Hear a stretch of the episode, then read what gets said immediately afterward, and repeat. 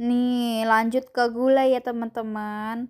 Nah, gulai ini juga makanan khas yang udah terkenal banget nih teman-teman di Indonesia.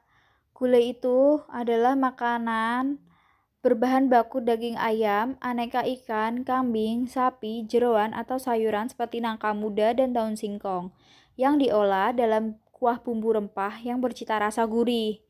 Ciri khas gulai itu adalah bumbunya yang kaya rempah antara lain kunyit, ketumbar, lada, lengkuas, jahe, cabai merah, bawang merah, bawang putih, adas, pala, serai, kayu manis, dan jintan yang dihaluskan teman-teman.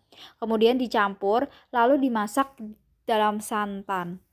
Gulai ini memiliki ciri khas yang berwarna kuning karena pengaruh dari sari kunyitnya itu ya teman-teman.